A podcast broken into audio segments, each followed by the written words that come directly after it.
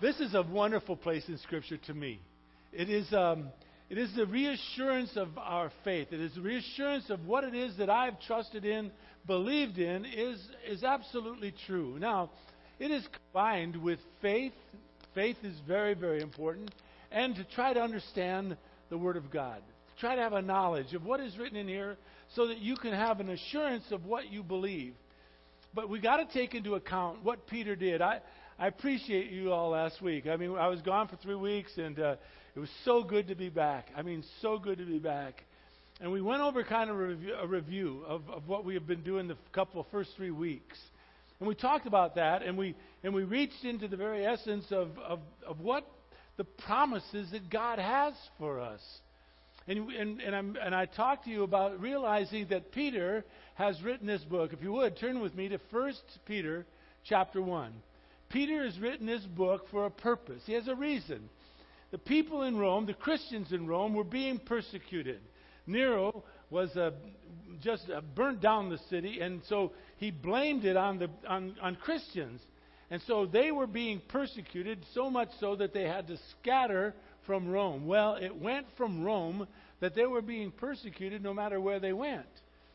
And so Peter writes this letter to them to encourage them, to, to let them know there is hope, that, that, that you're not just out there alone. Other people have gone through these trials, and that, that I want you to know, Peter is saying to them, that you, even though you are scattered and, and now you're in a place that was not your home, it doesn't matter because you're aliens, anyways. By that he meant that this was not their home. Their home was in heaven. Our citizenship, as Paul taught, is in heaven itself. And so Peter is trying to drive home the point that these people, in, in, in spite of their circumstances, in spite of what their lives look like, there should be a joy within their heart of hearts. Now, I explained this later in the message this morning the first service, but I want to say this right now.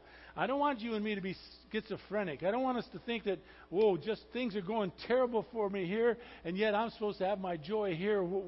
How do I do that? Do I just forget about all of this and do that? And how do you deal with it? Well, Peter has an, an ideal. Uh, purpose for us. I don't know that that's the right word, but He has an ideal way that you and I can look at it all, and even in the midst of our difficulties, whatever they may be, and don't make light of it. I mean, some of you are going through maybe just minor difficulties at this time, but and some major, but listen, it doesn't matter. If it's minor or major, it's major to all of us who are going through whatever it is that we're going through.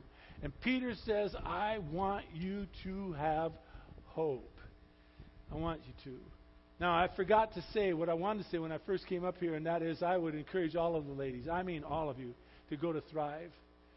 Uh, I've not been, of course, I'm not allowed, but uh, but I, I know who teaches it. I know Karen Thompson, who is singing up here the, with her son, uh, Brian. And she is an, she's an amazing, marvelous teacher of the Word of God and she has a compassion for people. She has a great love for the, the people she's connected with. And ladies, I think that when you go to this, you're going to find that there is a real, a real gathering together of yourselves with one another, and there'll be a tremendous bonding, if you would, a, a, a comfort zone, if you would, with one another. So I, I couldn't encourage you more. At the end of September, every other Thursday, Thrive, I would encourage all of the ladies to go if you could. Um, it is. It, I, I, I've not been, but I can only through Karen Thompson promise you that it's going to be a fantastic time. Just as Ashley uh, told you, wasn't that precious? Her holding her baby like that. I thought about that. In fact, I've, I mixed it into the message a little bit this morning. The, the, the security of that of her holding that baby so tenderly yet so carefully, and uh, it's the same way our Lord cares for us and, and holds us in his arms. I want you to read with me. We're going to take a look at verses 6, 7, 8, and 9. I, I realize that last week I touched on these verses, but I didn't do them justice because there's so much to them. There's so much depth to verses 6, 7, 8, and 9. They are connected, as you're going to see, with verses 3, 4, and 5. let me show you how I know. Look at verse 6 just for a moment. We're going to read in a minute. Just the first two words. Peter writes, In this. Uh, let me, let me stop there with you for, and encourage you about something. If you ever read your Bible and you get to a place where you're reading it, but you're not really hearing what you're reading, you know, just reading to get it done with, so that you can say, well, I read chapter such and such today.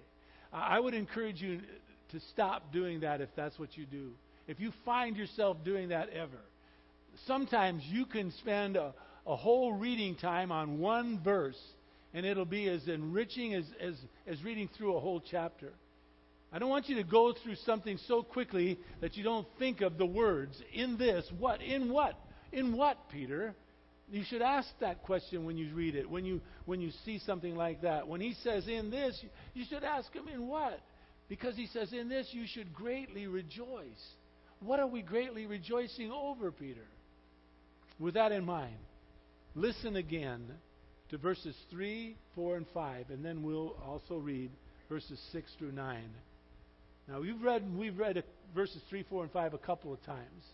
It should be getting very familiar with you, and you should just you should just stand back in awe of these verses. This is when we can really say, How great, how great is our God. Verse 3 Peter writes, Blessed be the God and Father of our Lord Jesus Christ, who according to his great mercy has caused us to be born again to a living hope through the resurrection of Jesus Christ from the dead to obtain an inheritance which is, catch it now, imperishable. It's undefiled. It will not fade away. It is reserved in heaven for you, and it is protected by the power of God through faith for a salvation ready to be revealed in the last time.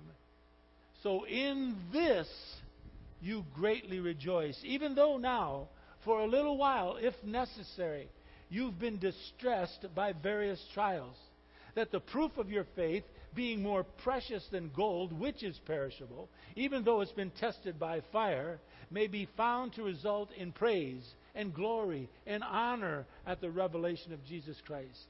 Verse 8 And though you have not seen him, you love him. And though you do not see him now, you believe in him.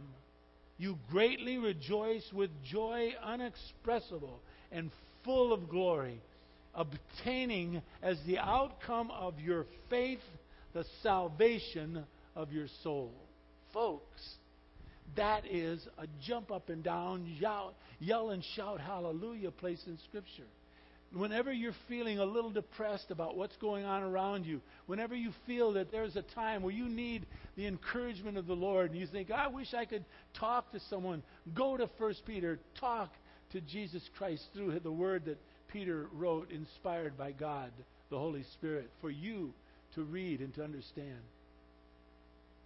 These things he's written so that the outcome of our faith is the salvation of our soul. Now, before I pray, I thank God for people that are coming here. There's, there's new faces, which is uh, uh, for an old man like me, I don't remember everything real well, but sometimes I can remember faces, you know. And I see that there's some of you new here. Uh, we don't know if you're a believer or not. Don't matter. We love you. We thank you for being here. For those of you that I recognize, I can't even begin to express how much I love you for coming here faithfully and trying to grow and helping us grow in our faith. But if you don't know Jesus Christ as your Lord and Savior, and you're sitting here and you've come here because you hear there's an old man that preaches the Word of God, and I and he he boy he's you got to watch him. He's he's I don't know what they say. I I just was making up a bunch of stuff. The only thing I knew I said was true is an old man. the rest of it, I. But if you're here and you've investigated, you want to find out what it is to have faith. We want you to understand it. We, we want to let you know we love you more than life itself. We love you. We love you because our Lord God says that we are to love one another, and He loves you with all of His heart, and He wants you to come to a relationship with Him. I think if there's ever a place in Scripture, if you listen to and you don't know the Lord, listen to this. Try to understand what He's trying to say to you and, and, and what He might say to your heart of hearts. Take away all the things of this earth right now and, and, and just center your heart on this. For those of us here that are going through deeper waters, some difficulties in your life, listen closely what Peter says. He's going to try to teach you and me how to have this, this salvation joy, this joy that goes beyond anything that you and I could ever hope or imagine. I, I pray that, that that will happen today. And so, normally, when, when you've been here, you'll know that I, I pray to ask the Lord to move me aside. That's not just words, I mean that with all my heart. I want God to speak to your heart. I want Him to speak to you so much that I can almost taste it. And so let's pray. We've just read the Word of God. Father, would you please do just that? Would you open up our eyes, our hearts, our minds, so that we might behold wonderful things that, that flow from your law, the Word of God that we just read. And Father, would you please move me out of the way so that I don't hinder what you want to say to every single one of us here. Each of us have a different need, a different purpose of why we are here this morning. We sang just a while ago how great you are. Oh, that doesn't even scratch the surface. We, we, we can't even comprehend how great you truly are. Father, help us to understand what that means when we sing it. Help us to understand what that means when we say the things of you that are good and, and that you would understand, Father, we're trying with all of our hearts to learn so that we can walk with you faithfully as you so desire us to walk. And now, Father, we, we ask that you'll take these remaining minutes, whatever it is that we have, and that you'll bless, just bless each of us, Father, through the words that we are about to study and that you've given to us, Father. We pray that you'll bless us. In Jesus' precious name, amen. Well, let's talk about the assurance of your faith. Uh, you know, being secure in your faith is not such an important deal. That is, until you deal with the thought that you can lose your salvation. That, that becomes really difficult, especially when everything around you just seems to be falling apart. You have that sinking feeling that everything that's falling apart around you is never going to get better. How do you deal with it? Well, that must have been the thought of the believers that were scattered throughout the Roman Empire when Peter wrote this very important book. And he needed to convince them differently that they, they haven't lost everything, that there is great joy just right, right before their, their very eyes, right within their very heart. I want to read to you a, a, a scripture that I read last week. I'm reading it again because I've become infatuated with Habakkuk chapter 3, verses 17 and 18. And I've become infatuated with it because it is, it is the very essence of what Peter is trying to say. It was an Old Testament truth that is as reliable in the New Testament as it is today. Habakkuk chapter 3, verse 17 says this Though the fig tree should not blossom, and there be no fruit on the vines, and the yield of the olive should fail, and the fields produce no food. The flock should be cut off from the fold, and there be no cattle in the stalls. In, other, in other words, there is nothing. Everything is gone. Next verse. Habakkuk says, Yet, yet, folks, yet he says, I will exult in the Lord. I will rejoice in the God of my salvation. When nothing seems to be going right, yet and still, can you and I consider exulting and rejoicing in the Lord our God? Job, Job, who went through more than you and I will ever go through, puts it this way though he slay me, even if the Lord my God would slay me, yet still I will hope, trust, love him. That's what I want for you. That's what I want out of my life. I want to be that man that even though I'm going through something that might be difficult at the time, I want to still have my salvation joy in the Lord. I want to still exalt in Him, the God of my, your salvation. You see, salvation's joy is not some brief, shallow, circumstantial emotion. It's not something that we call upon just to fool ourselves into thinking we're doing okay when in fact we're not.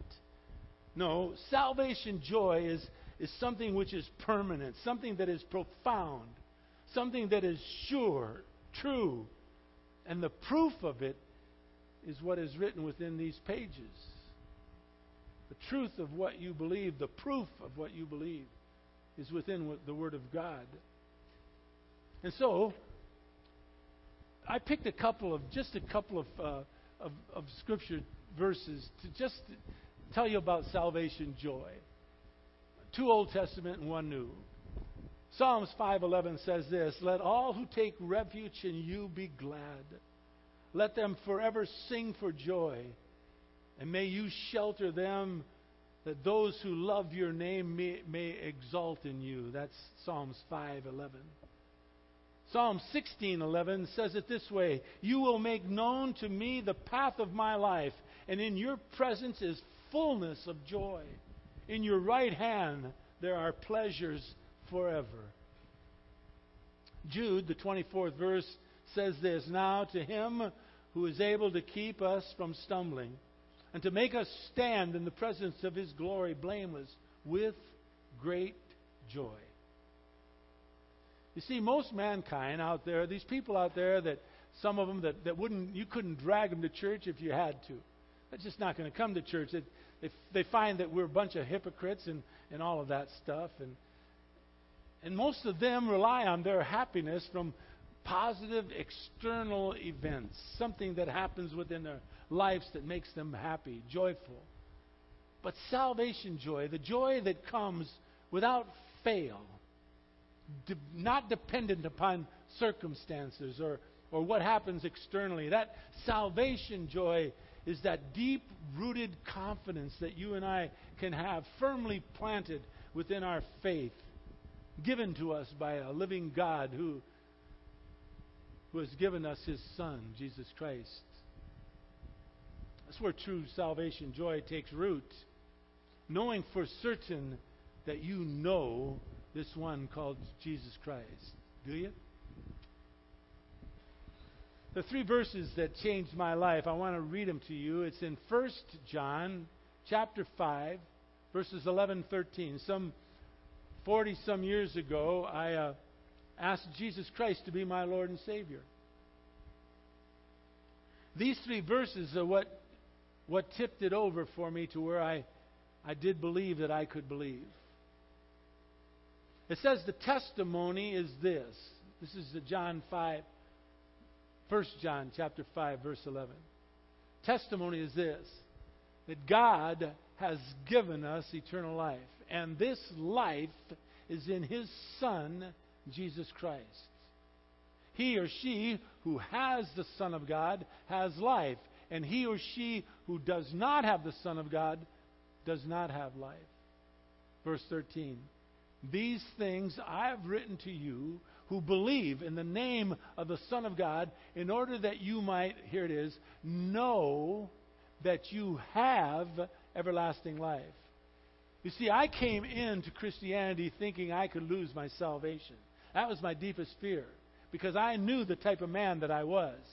I was afraid that what I committed to the Lord, I could not follow through on. That was my biggest, biggest hang up.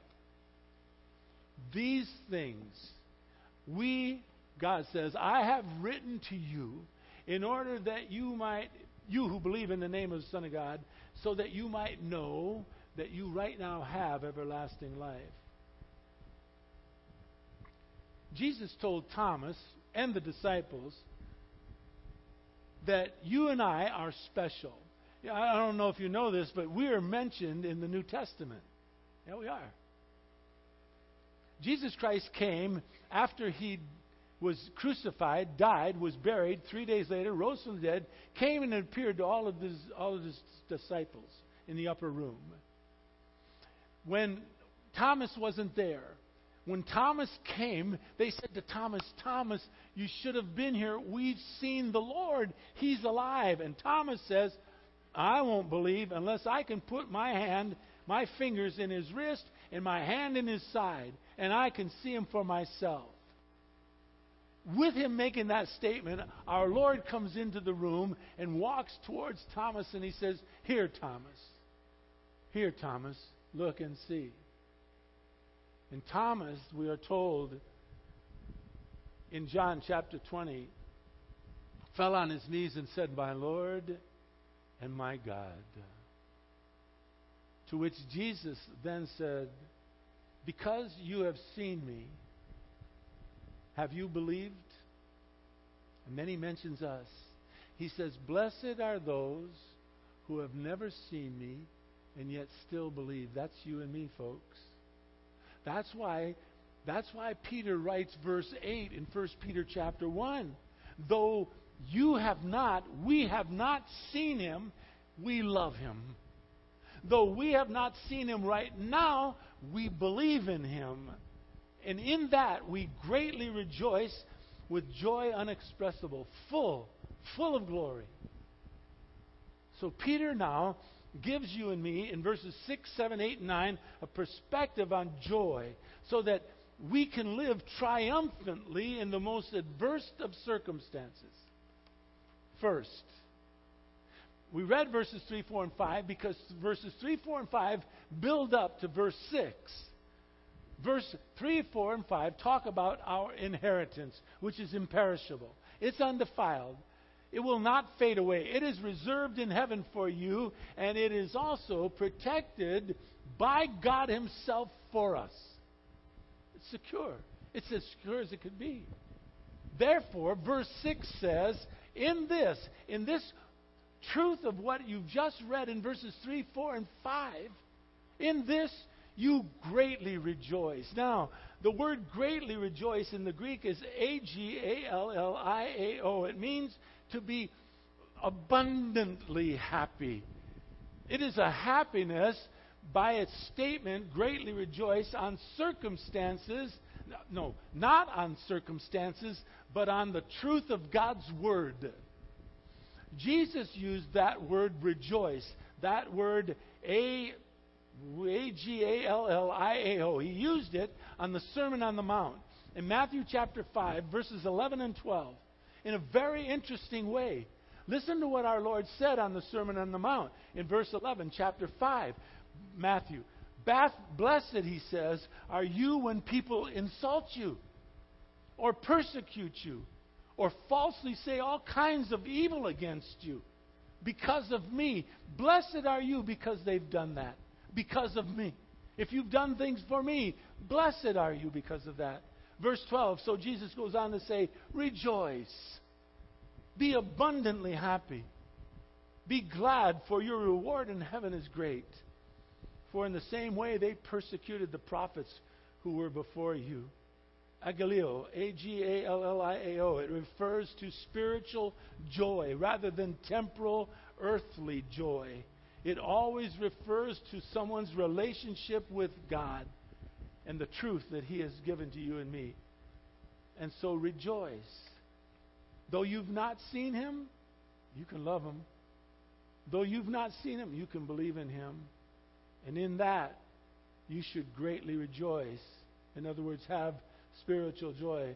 Furthermore, on that verse, since Peter puts greatly rejoice in the present active tense, it expresses the notion of a present, ongoing happiness that is with you right now. You have the right, even in, even in the midst of difficult circumstances, you and I have the right now, have the right right now to be joyful in the Lord. It doesn't make us schizophrenic. It makes us understand who we have in Christ.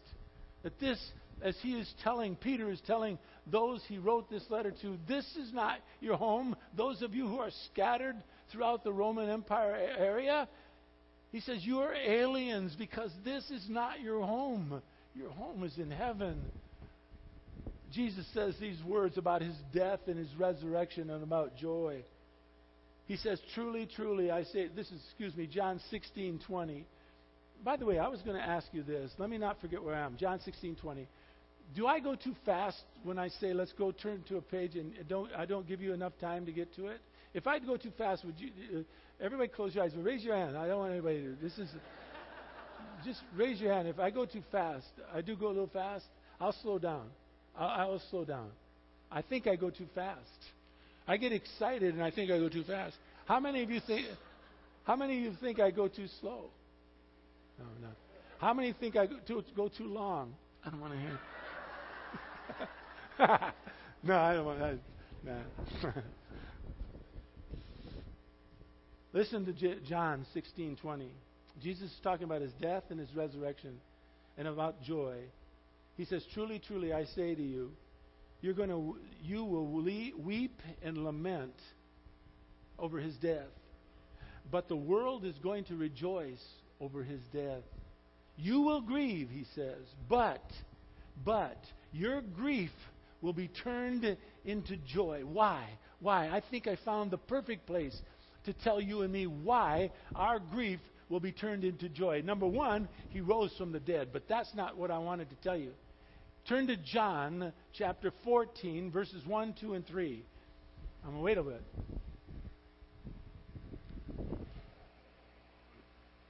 You know, Dr. Jack MacArthur never asked us if he went too fast. I would have been, yeah. But I, he would have taken, a, I would have had to, a few days to find some of those places. In John chapter 14, Jesus says, Don't let your heart be troubled. Believe in God, believe also in me. He says in verse 2 In my Father's house are many, many dwelling places. If it were not so, I would have told you. Watch now. For I go to prepare a place for you. Now, watch even more. Verse 3 And if I go and prepare a place for you, I will come again and I will receive you to myself, that where I am, there you may be also with our Lord. Again, greatly rejoice. A G A L L I A O. It's a spiritual joy over spiritual truth, in spite of what your circumstances might say to the contrary, because you have the truth of God and His promises. So, number one, we are to greatly rejoice over, over whatever circumstance we find ourselves. Number two, in verse 7, we greatly rejoice because of what we possess as believers in Jesus Christ. We have a proven faith. In believers, as a believer, you and I have confidence in a proven faith because of what Jesus Christ did for us upon the cross. So that, verse 7, the proof of your faith being more precious than gold, Peter writes, which he says is perishable, even though he says it's been tested by fire. You have the proof of your faith, and it may be, may be found to result in praise and glory and honor at the revelation of Jesus Christ. And though, he says in verse 8, 8 again, let me say it over again, though you've not seen him, you love him. And though you've not seen him now, you believe in him. Therefore, greatly rejoice. Have spiritual joy. Because your faith and my faith has been proven by the life, the words that our Lord spoke, his death, and glory be to God, his resurrection from the dead. Therefore, you and I have every right to rejoice greatly because we have the proof of a risen Savior that we believe in. Not only that, but forevermore, your difficulties, our sin, what we sin, will never separate us from Him. There are many ways I could explain this, but I think the best is because we're looking at First Peter, is to look at Peter. Peter he failed at Jesus Christ so dramatically. In Matthew chapter 26, in verses 33 to 35, G- Jesus said he's going to go, and, and Peter said, he vowed, he vowed, Lord, I will go with you even if it's to death. I'm there. I'm your man. Count on me. Count on me. Soon after Peter made that statement, he denied Jesus Christ three times at our Lord's arrest in Luke chapter 22. And after this event, Jesus Christ confronts Peter. Peter had, maybe this is right or maybe it's not right. Let me just say it this way because I think this way. I think Peter kind of gave up. I think Peter wanted to go back to fishing because he didn't know where all of this was leading him and he had just denied his Lord and I'm sure that Peter felt beyond terrible. And they were fishing, and Jesus Christ was on the shore. And he, John said to Peter, It looks like it's our Lord. And Peter jumped in the water and swam to the Lord. And when he got to the shore, after they had eaten breakfast, Peter and Jesus Christ sat side by side. And, and, and Jesus said to Peter three times, Peter, do you love me? Peter, even though he was the leader of the twelve, he lived with Jesus Christ for three years. He saw all the miracles he did. He saw and heard everything. But at a crucial time in his life, he failed to sustain his love and his trust of Jesus Christ, and he denied him. And so Jesus comes to him and asks, Peter, do you love me? You know that Peter had to be hurting terribly, sitting there in front of the Lord, knowing that he had denied him. He had to be embarrassed beyond words. And so, Peter, after the Lord asked him the third time, Peter, do you love me? He said to him, Lord, Peter did. Peter said to Jesus, Lord, you know all things. You know that I love you. That's in John chapter 21, verse 17. Those marvelous words from Peter to our Lord. I thought about myself and I thought about you at that moment. I thought about verse 8 though you've not seen him, you love him. Though you've not seen him, you believe in him. And even in the midst of difficulties that you might be going through, trials that might be overloading you at this time, you can love and believe in him because you have a proven faith. But I asked myself, what I ask you this morning, do you love Jesus Christ enough to follow and obey him no matter the cost. I'll never forget some 40 some years ago when uh, I accepted Jesus Christ as my Lord and Savior, and, and everybody that I knew of any importance around me outside of my family kind of cast me aside. I remember walking away, and I was in Hawaii at the time, and I've told you this story before. I remember walking away and saying, as, with as much faith as I could muster, Lord, if it's just you and me for the rest of my life, that will be sufficient. I meant that with all my heart. I can't tell you how many times that that statement I made some 40 some years ago has come back to to lift me up in some of the worst times of my life. And so I asked myself the same question I asked you in the midst of the difficulties that I might be going through, do I love Jesus Christ enough to follow and obey him? And the answer is resoundingly yes, I do. I do. I do. So I can greatly rejoice because of the proof of my salvation. Thirdly, verse 9. Why you and I can have this confidence, this love, and this belief in Jesus Christ because of the promises he gives us. He says in verse 9, we obtain as the outcome of our faith the salvation of our soul. What else do you want? What would you give in exchange for your soul? There's something amazing about this verse that you and I wouldn't see without understanding the Greek language. Peter was not looking at the future when he says you will obtain a salvation.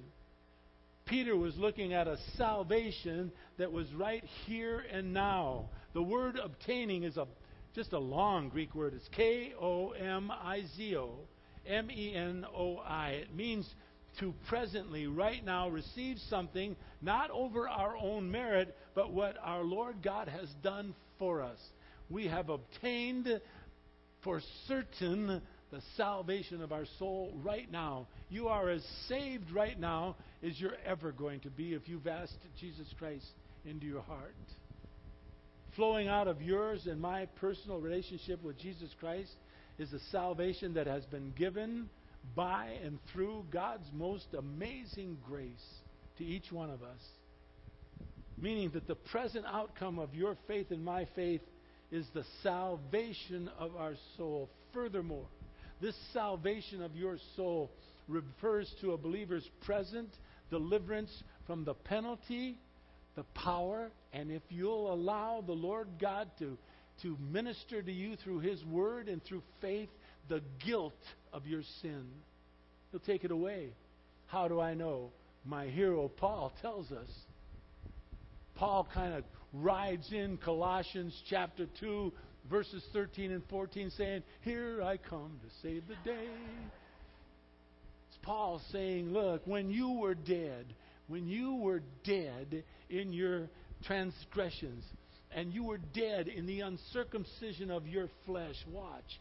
He made you alive together with Him, with Christ, and has forgiven us all. Not a few, not those that you've done, but all your transgressions. And how did He do it? Verse 14. He canceled out the certificate of debt consisting of decrees against you and me, which was hostile to us. He has taken it out of the way he has nailed it to the cross. That's where our sins are. The blood of Jesus Christ has taken our sins, nailed it to the cross, and that blood has cleansed you and me from our sin forever. Forever. As far as the east is from the west, He will remember your sins no more. He has forgiven them. Not only does Paul say that in Colossians 2, but listen to Paul in chapter in Romans chapter 8 verse 1. Therefore Paul says, there is now, not later, not before, there is now no condemnation to those of us who are in Christ Jesus. That's a promise that you have. There's really no reason for you and me to lose our joy ever again. I, I understand. I'm not schizophrenic. I, I've got some problems that I'm going through down here that I, I, I absolutely hate. I know hate's not a right word in the Bible, so I'll use a different word. I hate it very much. I just I don't like it. I don't like it a lot, and it doesn't seem like it's going to go away. And yet I've I've got joy in Christ. I got the joy of the promise of what God wants to bring and give to me. I know when I walk away from here, I still have this one. I know that. I'm not crazy. But I can choose to find my joy in the Lord and allow Him to take care of whatever He's going to take care down here. I'll take care of my joy in Him. I ask you to try to do the same thing. There's no reason for you to lose your joy when you can tap into all the present and future spiritual real- realities that are mentioned within this place in Scripture verses 6, 7, 8, and 9 of 1 Peter chapter 1. Listen to what Jesus Christ assures the, the apostles in John 15, 11. John 15, 11.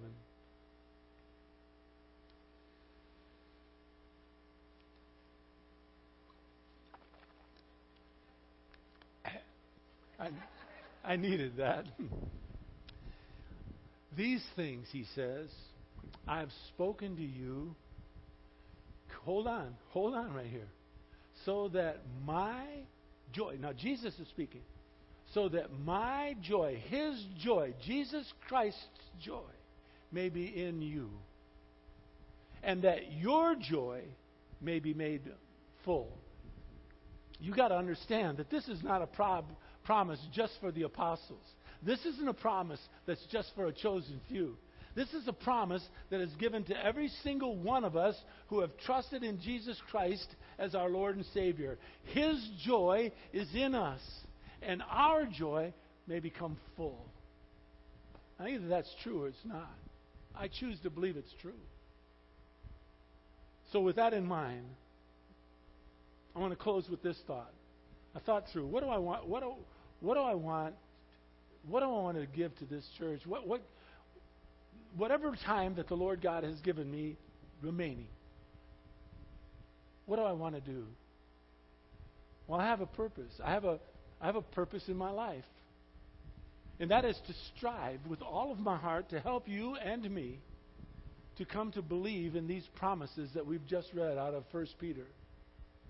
In spite of the trials that you and I might be going through, any, any persecution or any sufferings or whatever it is that you're going through, I want to strive to help you and me learn to deal with whatever they may be.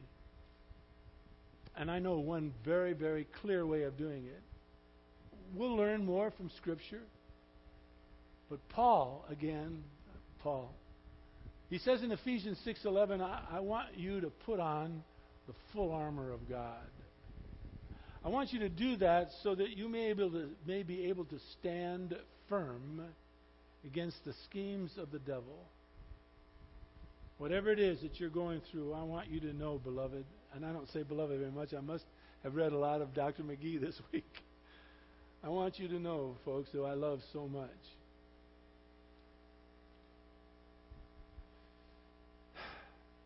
That whatever it is you're going through, you have not it has not caught the Lord God off guard.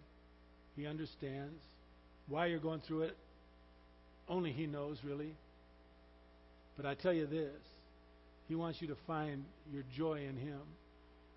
He wants you and me to greatly rejoice in the joy of our salvation so that His joy may be in us and our joy may be made full.